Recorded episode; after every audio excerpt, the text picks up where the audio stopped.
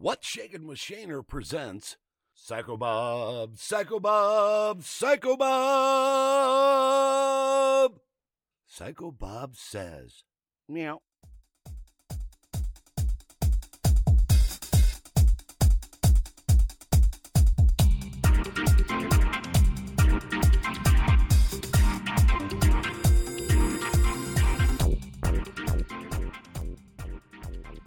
Welcome to another installment of Psycho Bob Says, brought to you by What's Shakin' with Shaner.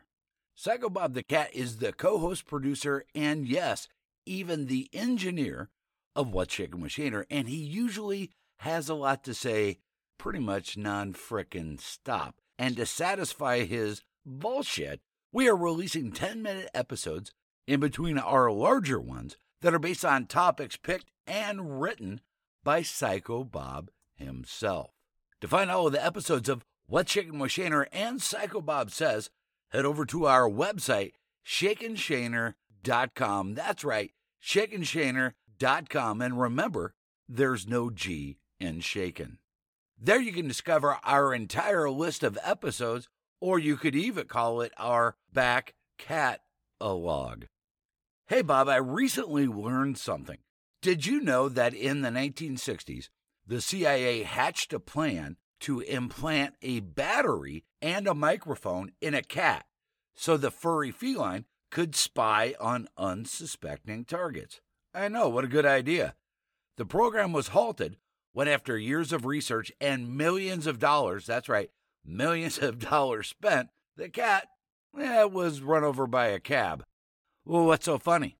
Oh, Bob says this story clears up the old debate which he uh, has been having for years, and that is which is worse, raining cats and dogs or healing taxis? I set a goal to read 30 new books, and I'm very happy to say I have surpassed that total. One of the book series I discovered is the Alex Hawk Time Travel series by Shawn Inmon. I will discuss those books in other episodes, but I mention them here because once I completed that series, I discovered Kradak the Champion, also written by Shawn Inmon. It is the first of two books in the Arkana Sword and Sorcery series. The second book is called Kradak the Unbeatable, which leads us to today's topic. That's right, Psycho Bob says read Kradak the Champion by Shawn Inmon. So let's jump into an excerpt from the Midwest Book Review. They say Kradak the Champion's first appearance is standing atop a mound of bodies, some of which are not quite dead. In his arms is a chubby child he's rescued who is destined to become a leader. Kradak is just not a hero, he's a warrior. This image is captured in a film that, in the real world, features Steve, an actor who plays Kradak in a series of B level films. Unfortunately, the film attracts the wrong kind of viewer when Rista and Grint come through a portal from another world, Arkana, view the film portrait of this hero's exploits, and they decide that Steve, or Kradak, is just the person to save their world. It isn't until they kidnap him and bring him back to Arkana with the portal closed behind them that they discover that Steve is anything but a hero. Still, he'd better be prepared to fill those shoes fast because bloody conflict is on the way. Shawn Inmon's wry sense of humor is displayed from the start as movie hero Steve reflects the persona he's been hired to portray, only to discover that the film's fantasy has taken on too much reality for his tastes and experiences. Steve's struggle to apply the dubious lessons of a heroic fantasy B grade film to this new world and its reality really shows the adventures he faces as he becomes the hero he never really wanted to be, makes for a tongue in cheek examination of just not mythology and the hero persona, but the tests of an ordinary man thrust into an extraordinary, impossible position.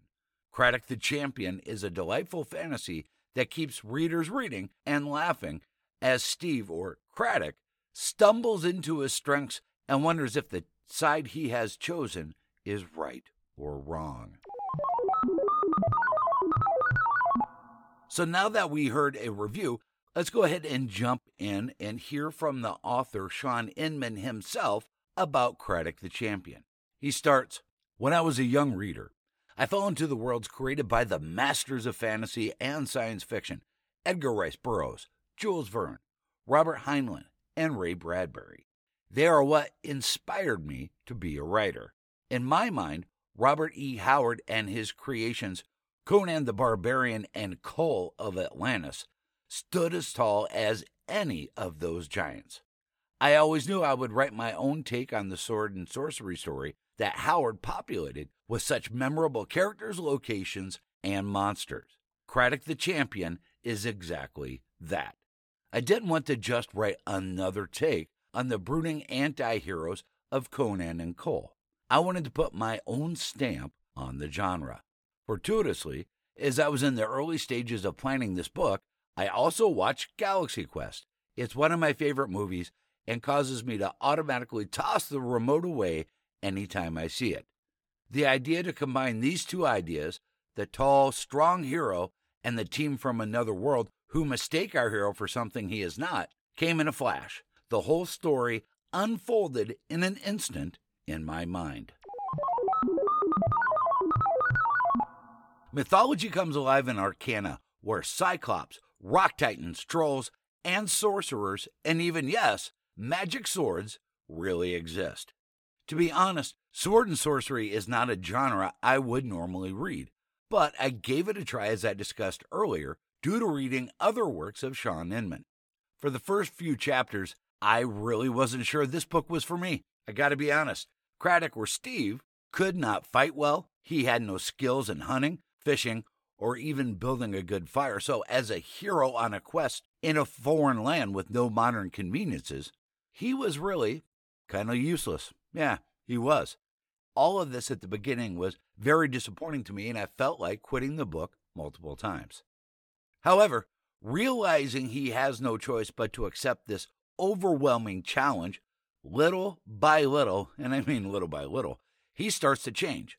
One of the moving parts of this book for me is when he must face the test from the monks who will determine if he is worthy to wield Illumina, the magic sword of light.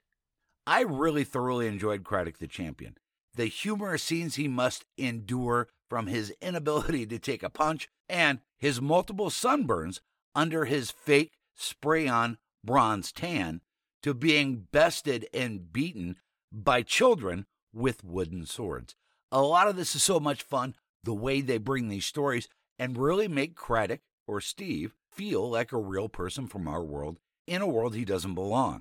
But this book has one other great thing going for it, and that is it has heart. The quest they are on is not completed in Kradak the Champion. It is only halfway there, and so you must get your hands on the second book, Kradak the Unbeatable. This saga continues with thieves, ambushes, zombies, unaware wolves. That's right, I said unaware wolves, not werewolves. And the two week mating season of large earthworms. Very imaginative, very creative, and both of these books are a ton of fun. You will be pleasantly surprised, I guarantee you, on how entertaining these books are, while also making some statements about the movie industry, our current society, and hero worship. Plus, you have to read the second book to find out if Kradak can actually beat the evil Michael of the Plow and truly become Kradak the Unbeatable. Psycho Bob and I thank you for checking out this installment of Psycho Bob Says Read Kradak the Champion and Kradak the Unbeatable. These are fun and entertaining without requiring you to take notes or to figure out who is who and who's married to whom and whose sister was, like some other books out there.